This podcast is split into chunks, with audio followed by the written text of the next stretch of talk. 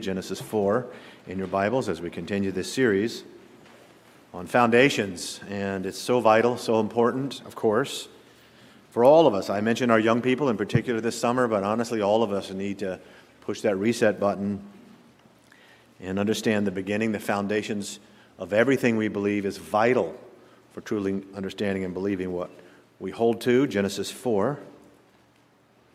And let's read some verses together and then we'll pray.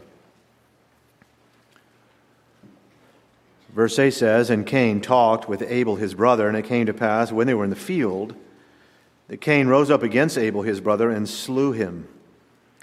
And the Lord said unto Cain, Where is Abel thy brother? And he said, I know not. Well, that's a lie. When you kill someone, you know where you left them. I know not, am I my brother's keeper? And he said, what hast thou done? The voice of thy brother's blood crieth unto me from the ground. Now art thou cursed from the earth, which hath opened her mouth to receive thy brother's blood from thy hand. His blood identified him. To this very day, they use DNA and blood and so forth in murder scenes. But uh, this is the God the Creator. Verse 12 says, When thou tillest the ground, Cain, it shall not henceforth yield unto thee her strength. A fugitive and a vagabond shalt thou be in the earth. And Cain said unto the Lord, My punishment is greater than I can bear. Let's pray. Father, thank you for your word, and I ask that you'll help us tonight.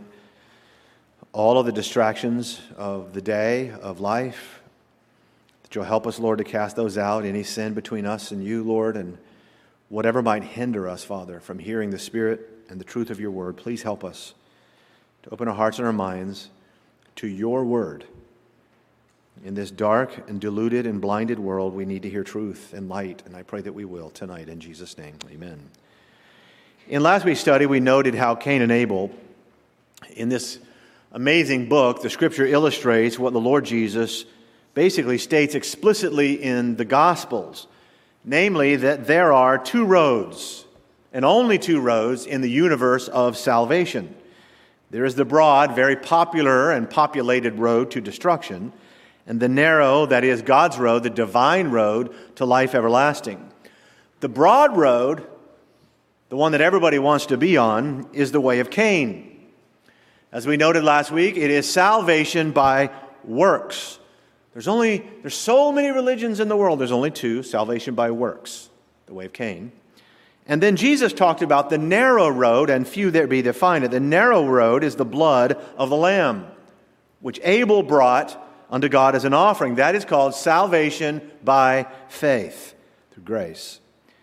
And we noted that when verse 3 says that Cain brought unto God the fruit of the ground and offering unto the Lord, we, he knew better than that.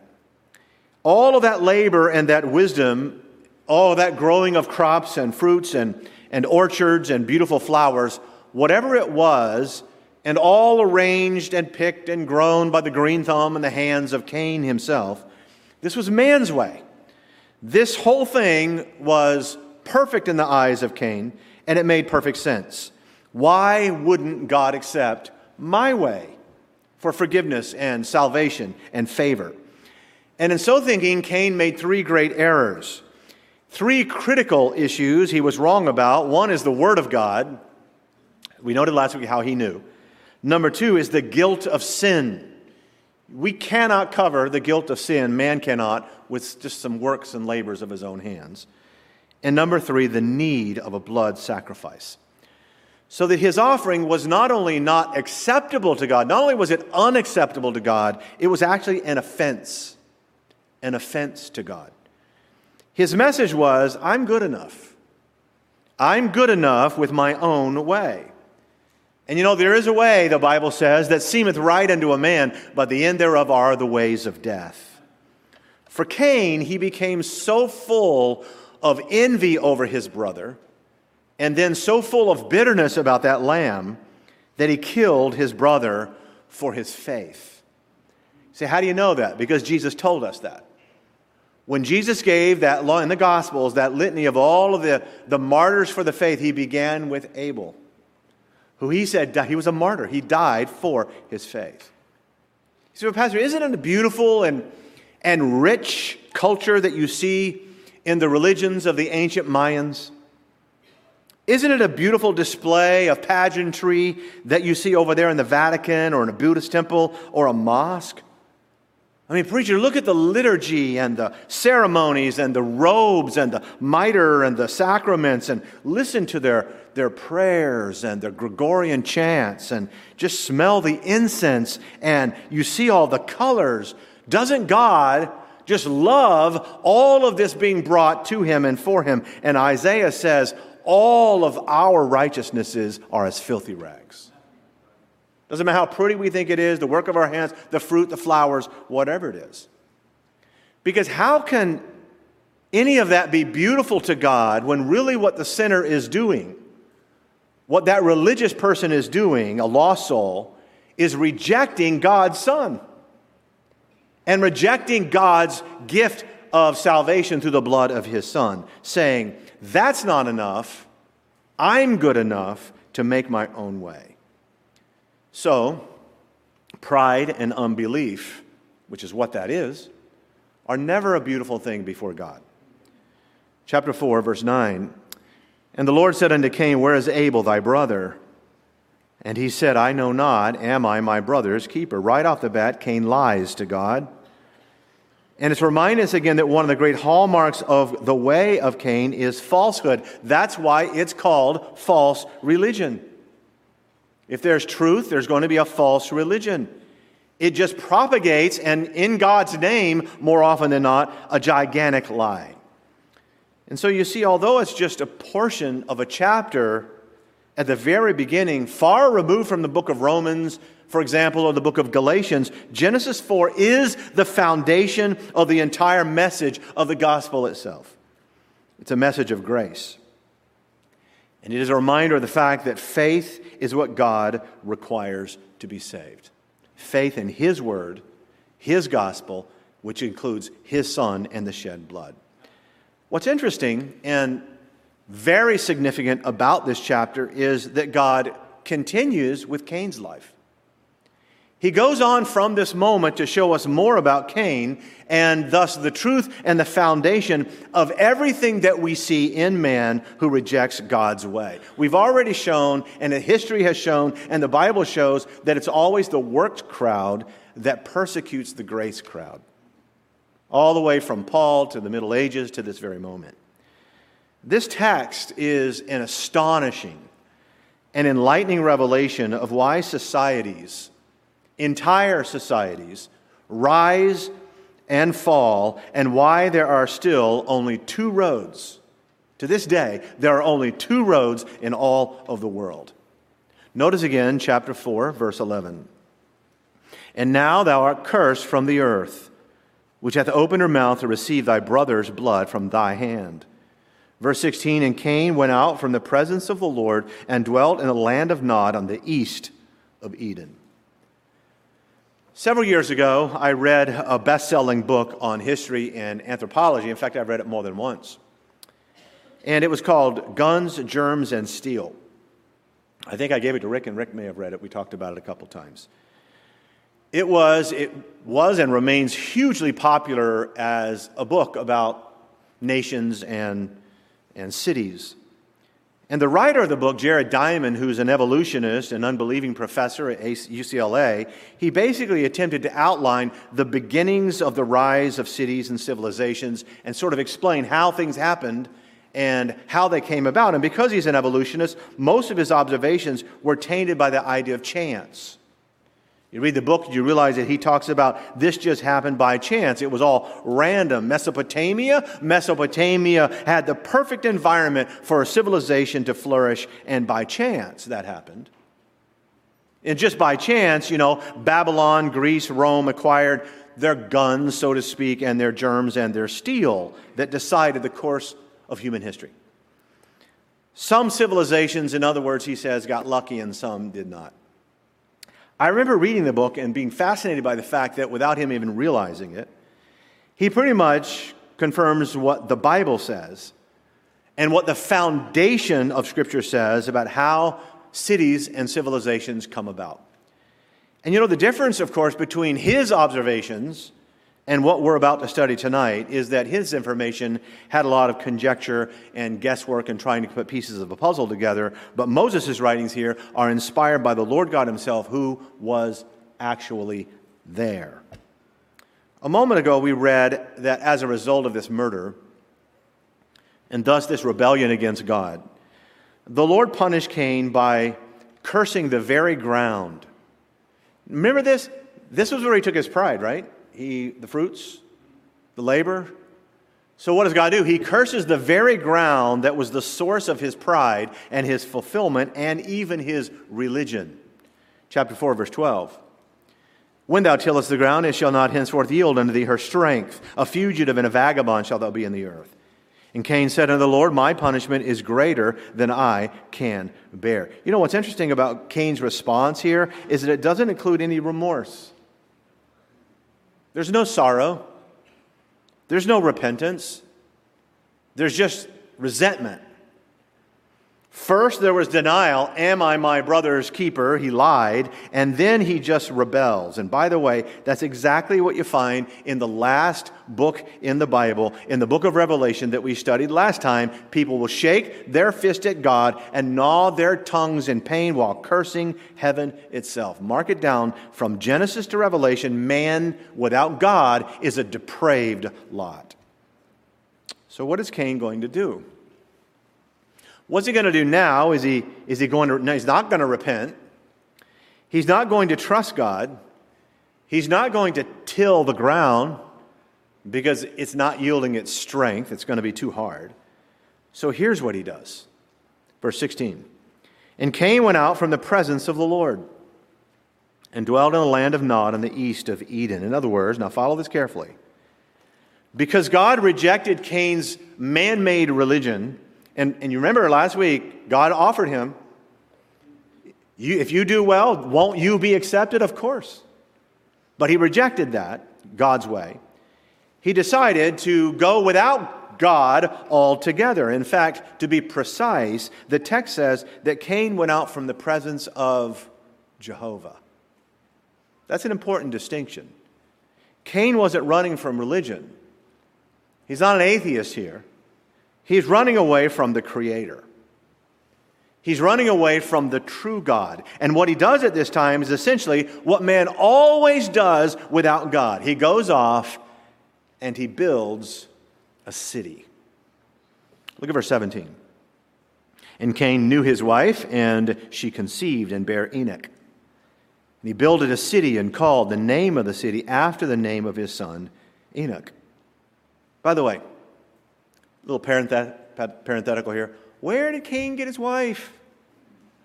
I don't know. It's supposed to be one of the one of the uh-ohs of Scripture, you know, one of the great, oh, we got you guys.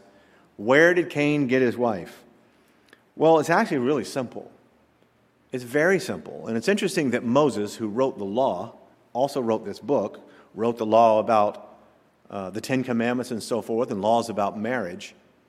He also wrote this book, and he didn't even hesitate Cain married a blood relative, or possibly even his own sister. The Bible says, for example, that Adam and Eve begat sons and daughters.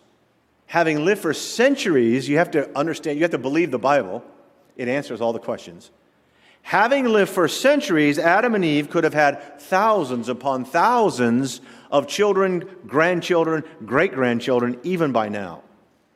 I suppose that Every science journal in existence has published some article in the past on how genetic mutations always lessen as you go backwards, so that blood was not genetically risky then as it is now. Nor, by the way, nor was it forbidden or a moral issue, not by God. After all, Eve, think about this Eve literally came from Adam.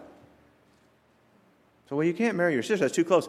Eve came right out of Adam, that's as close as you can get to marrying your own relative, right? And fittingly, as we know, God, in his wisdom, gives the law much later than this. And he made this a moral issue. He ruled it out because sin down the road had done its damage.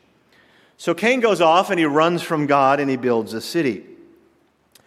And when he builds this city, he does what powerful people with lots of wealth and cities do. He names it after his son. People name their things after themselves and after their, their children.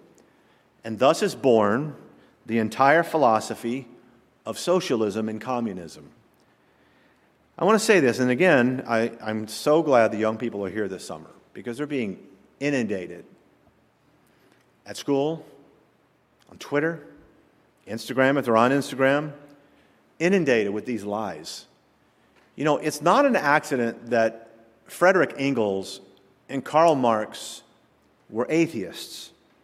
It is not by chance or just a coincidence that Red China, the old Soviet Union, Cuba, North Korea are all atheist.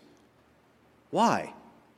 Because the way of Cain is the way of man without God. The collective bargaining to the nth degree, the co op, the hammer, the sickle, meaning man joins with man. This is what Cain is doing, getting away from God but we're going to build ourselves our own city, our commune. Uh, that's where com- communism comes from. Our community for the betterment of man. And in our text, he's building a city, a civilization that basically becomes the umbrella. Now, remember what God told Adam and Eve replenish, go forth. That's what he, after Noah, replenish, go forth. In the book of Acts, the disciples scatter, go everywhere, and man never wants to do that. Everybody wants to be in the big umbrella the city, the megachurch. Because man getting with man gets their protection from man instead of from God. The problem is, it doesn't work. Have you ever wondered why progressives hate the words rugged individualism? They don't like it. They just don't like the idea that people could go out and. Why? Because it goes against. That's, a, that's an atheistic philosophy. It doesn't work. It didn't work in the old Soviet Union, obviously. It doesn't work in Marxist countries in Africa today. It's not working and has never worked in Cuba, in China, in North Korea, in Venezuela now, that formerly oil rich country. And to the degree that it works at all, it requires a police state it requires this heavy hand, a government and a military that brutalizes its own people even as they live in poverty. And you want to know why? What do we learn about the first principle of man way back in one of our first studies here from Genesis chapter 3? We learn that man is fallen, that man is depraved. He is not basically good. So, what is going to happen when, when man gets together without God? and builds a society. In other words, when you just increase the number of depraved people in a concentrated place, a community, what are you going to get? A lot of depravity. That's all you get. It's hard to comprehend even the number, the massive numbers of people, millions who were murdered in the name of communism. Atheistic communism. And we have people in our government now that want us to go back to it or want to try it. They, they say, well, it's socialism. It's never been tried the way it should be tried, it's been tried every way possible. It's hard to comprehend the torture, the brutality, the bloodshed that occurs when people try to do something as nice as being forced to sharing your goods. Doesn't it sound good? I mean, it just sounds good. Maybe. But man joining with man without God isn't nice at all. It is always, and it will always be, the way of Cain. It is a recipe for death and slavery. I still remember years ago when Winnie Mandela, the wife of Nelson Mandela, was caught supporting necklacing against South Africans who didn't embrace the revolution and the revolutionary ideas. You may remember what necklacing, and I know you young people don't know what it is, but um, you would see it whenever a brave, someone who was brave enough in the news to put it on the news. It consisted of putting a rubber tire around someone's neck, neck and then dousing it with gasoline and setting it on fire. So they would burn alive from the head down. It was the Marxist version of burning someone at the stake. And for years, these teenage boys, mostly teenage boys, were being necklaced by Marxists in South Africa. And I still remember. I remember Winnie Mandela coming to America, New York University, and she was the darling of all of our universities and speaking here and speaking there, and they just praised her. And then finally, someone said, What about necklacing? You supported it, and you support it. And here was her answer in a moment of, of truth. She said, Let them die for the better good of South Africa. Right, the better good. Paul can tell you that in the old Soviet Union, millions of people died for the better good, not to mention the starvation in Ukraine before that. This is the lie of socialism. Without God, there is no better good. Young people, if you're teachers or somebody trying to force feed you with these lies, there is no better good without God. So Cain goes away. And the Bible says he goes away from the presence of God and he builds himself a city. It says in verse 17, he names the city Enoch. That word Enoch means to initiate or to begin. According to Hebrew scholars, it means the beginning of something new. This is something new. This was not God's plan all along, not in this way, not without God. And for sure, what Cain is doing in building a city that he's going to name after his own family is something new. And it's man's very first attempt at trying to substitute, substitute his own paradise for the one that was lost in Eden. In other words, in Cain's mind, I don't want a future garden. Don't you remember what the communists, what Karl Marx called heaven, the opiate religion, the opiate of the people, pie in the sky? And so Cain predates him he doesn't want a future garden, a future possibility. I don't want that. I want justice and the good life here and now. In every way, over many, many, many decades, he does. He builds a city. Cain builds a civilization. It had everything that every city has in the United States of America and all over the world. Think of the so called great cities in the world. Just in your mind, you can hear them Tokyo and Paris and New York and Los Angeles. It had music, industry, and luxury. But mostly, it had crime. Here's God's description. Here's the food. Look at verse 20. And Adab er Jabal, and he, this, is the, this is the generations of Cain. This is his family. And Adab er Jabal, he was the father of such as dwell in tents and of such as have cattle. Cattle, yum, steak. There's your food. The best restaurants are in the big cities, right? I was driving here tonight and I saw, you know, those feather signs they have out in front over by Sunoco? And the one says um, live bait, and the one next to it says sushi. And I'm like, wow, you know, get them both right here. I don't know. I don't eat gas station sushi. Amen. I don't think so. So they got the food, Here's verse 21. Look at it.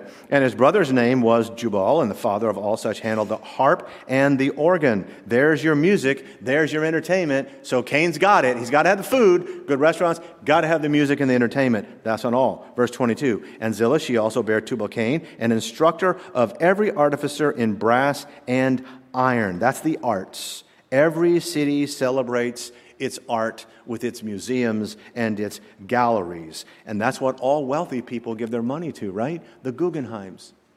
That's what they give their money to, the Kravitz and so forth. Because what's more important? Nothing is more important than these people without God who build these cities. Nothing is more important to them than their artifice, than their arts and their food. And so it goes, verse 23.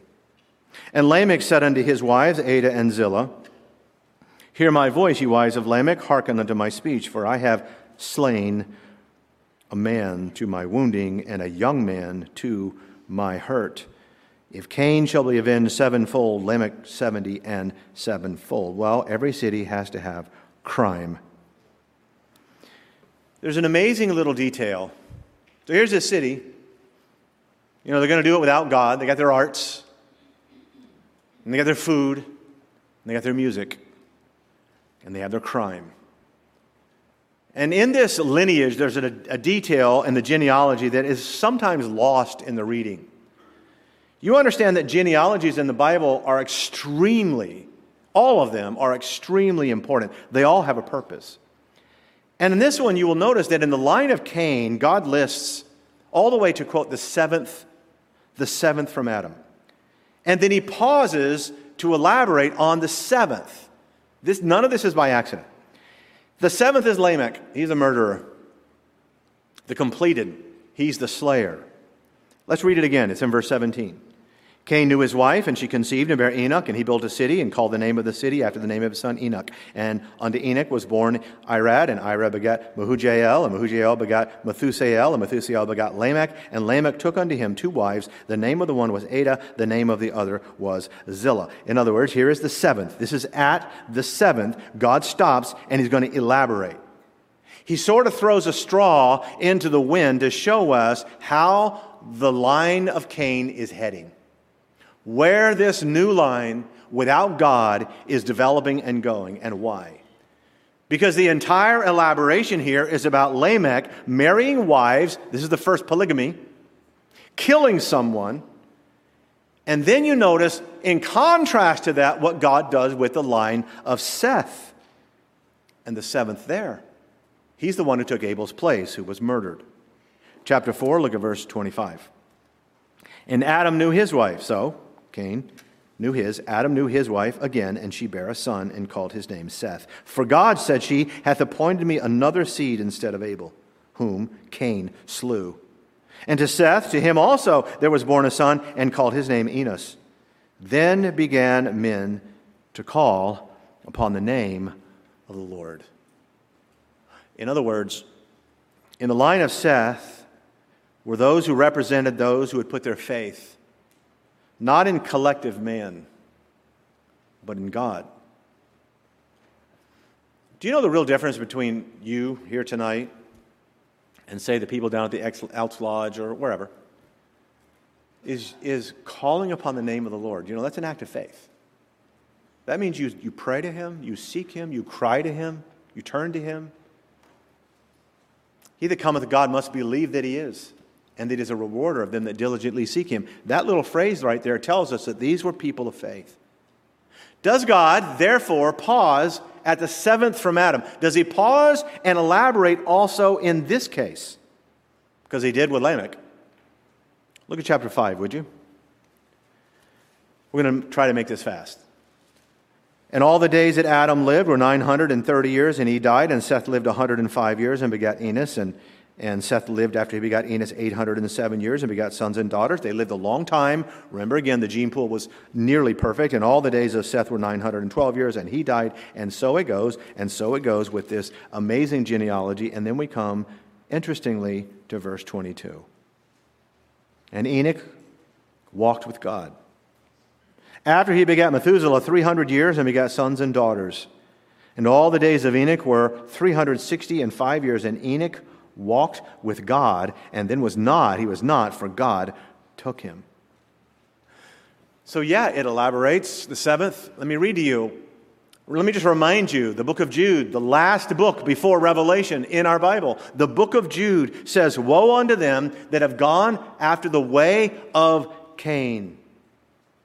Let me just remind you that Cain was an apostate. The book of Jude is an epistle specifically written about apostasy, meaning apostasy is those who know God and knew about God but turned away from God. Cain knew the word and the will of God and turned away from God. So, guess what it says in Jude in verse 14? I'm going to have them put on the screen. And Enoch also, the seventh from Adam, prophesied of these, saying, Behold, the Lord cometh with 10,000 of his saints. Whoa. Now, think about this Enoch was a prophet. That means that not only did Enoch walk with God, but he also spoke of God. And in this case, we are told by the inspiration of the Holy Spirit to a man named Jude, we are told that he spoke about the coming of the Lord with his saints. That's the second coming. You see, beloved, God never, never, ever has left himself without a witness. Ever. Not now, not way back in these days. And you know, instead of God listing the production and the accomplishments of those in the line of Seth, instead of God talking about all of their business and their art and their music and their weapons, and there's no doubt they had much of that. Instead of that, He uses a phrase in their genealogy over and over and over again that's completely missing from the line of Cain. And again, not an accident. What is that phrase? Look at chapter 5 again. Verse 3. It says, And Adam lived. Verse 5. And all the days that Adam lived. Verse 6. And Seth lived. Verse 7. And Seth lived. Verse 9, and Enos lived. Verse 10, and Enos lived. Verse 11, and all the days of Enos were 905 years. Let me ask you a question, because we could go on. It says over and over again that they begot these children, and then it says that they lived. Here's the question Does God ever say about that about anybody in the line of Cain? Nope. Not one single time. Never is that said about the descendants of Cain. You see, the city dwellers, they thought they were really living. They thought that they were living, quote, the good life. But in fact, they were dead. She that liveth in pleasure, the Bible says, is dead while she liveth. And these people who were running outside from God's protection to build their own umbrella, they were dead in trespasses and sins, as all lost people are. And then there's something else that's peculiar about these two lines, and that is this. The Sethites, you'll notice, were told over and over again that not only that they lived, but it also says they lived, and then it says that they died. Now, this is something significantly silent, completely silent again about the line of Cain. Let's just look at it real quick, the narrative once more. Chapter 5, verse 5. Notice the last words, and now, we already read that he lived. Now it says, and he died. Verse 8, we're told that Seth, but it also says the last line, and he died. Verse 11, Enos, 905 years old, and he died. Verse 14, what's the last line say? And he died. Verse 17, these are the godly people. These are the ones who called upon the name of the Lord, and he died. Verse 20, the last line, and he died. And so it goes. But what about chapter 4? What about verse 18? And unto Enoch was born Irad, and Irad begot Mehujael, and Mehujael begot Musa, and Methusael begot Lamech, and Lamech took unto him. And so it goes, and Adah bare Jabal. None, no, never does it say that he lived, and never does it say that he died. In other words, it's as if heaven has no interest, that they're not even on the map of heaven. While those who call upon the name of the Lord, you know, the Bible says, precious in the sight of the Lord is the death of his saints. It's not a mourning time only, it's a rejoicing time. Precious in the sight of heaven, from God's viewpoint, when a saint dies, a child of God, that's precious. Because you know what happened? You lived and you died, but death, in the New Testament called sleep, absent from the body, is present with the Lord. In fact, look at chapter 5 and verse 5. It says, In all the days that Adam lived were 930 years, and he died. Now, I don't have time to do this, but I've seen the charts. You've seen the charts. It's maybe one of the most fascinating studies of all is to see how long these people lived and how their lives crossed over, and who knew the other. The fact that Adam was 930 years old when he died, that means that Seth, Enos, Cainan, Mahalalel, Jared, Enoch, even, all these people were alive at that time that Adam was alive. They knew Adam. So you have two recorded deaths in the Bible. Hear this carefully Abel, the righteous, and Adam, it says here in our text. And then the third one recorded in the Bible is Enoch, who walked with God and was not. The first three recorded men to leave this earth all went to heaven. God was populating heaven before Satan was populating hell. These were people of faith. And it is true that Adam lived long enough to see both prophecies that he had heard back in the garden began to flower. He, he saw, number one, the de- declaration of death and the pride of sin in the line of Cain.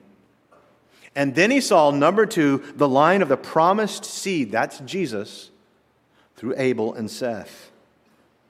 The people who called on the name of the Lord.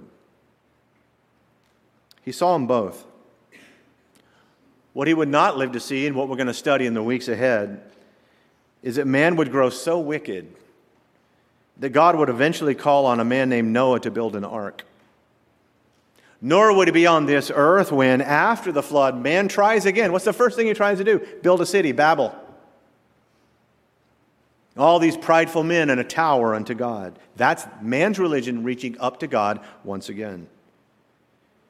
You see, folks, the mystery of iniquities, as it's called in the New Testament, has already been at work in the world right here in Genesis 4 and 5. And what we see and understand, what we can know as those who are enlightened by the Word of God in the year AD 2023 is that everything that's happening in the world today, the broad road and the narrow road, and the cities and trying to build umbrellas without God, that everything is happening exactly as God has said. In fact, I'll remind you what God said to Cain in verse 12. When he said, No longer will the ground yield to thee, no longer will the tilling of your hands be fruitful. Yes, sure, he went out and built a city, but remember, that was his joy. That was his fulfillment. He went out and he increased in wealth, sure. But all that he did with everything in the heart of Cain, it was still just drudgery and curse. He didn't live and die unto the Lord. Young people, you go off to college, you seek for pleasure. You get your degree or degrees. You get married. You have a family. You buy a house. You get some money. You get some popularity, some awards. You do it all. You do it with gusto. But I'm telling you, you do it without the blessing and the purpose of God behind it, it means nothing. You're not even alive. And it will mean nothing to you when you come to the middle and the later years of your life. You will discover that it's, as Solomon said, who had everything vanity of vanities. When Job was contemplating all of his money and all of his possessions, the wealthiest man of the day, his positions that he once held, the Bible says that he thought about all of these things and what these things were without God. And you may remember what he said in Job 6 6 Is there any taste in the white of an egg? He said, All of these things, anything in life without God is empty, it is tasteless. And so it is in east of Eden, where millions of Americans are in search every day for something, right? They're searching for something, in fact, anything that breaks the monotony and the drudgery of living their lives without God, even being told over and again that you don't need God. And that's why the Lord Jesus comes and that's why I'm glad I heard his voice when I was 12. Come unto me, all you that labor and are heavy laden, and I will give thee rest. That's where you live. You live in faith in the Lord Jesus Christ. And so Jesus calls us o'er the tumult of our life's wild, restless sea.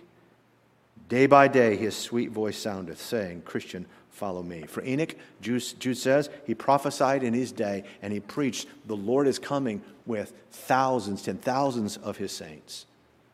It's just a reminder tonight that if you're saved, you're on the right road. But Pastor, it's the narrow road. I know, Jesus said it would be. Most people, it's the right road people of faith, people of grace, and the people of the gospel, not only do they enjoy the goodness of God now, but the best is yet to come. This book began in a garden, and it's going to end in a garden. And God's people said, Amen. Let's pray. Father, thank you for your word.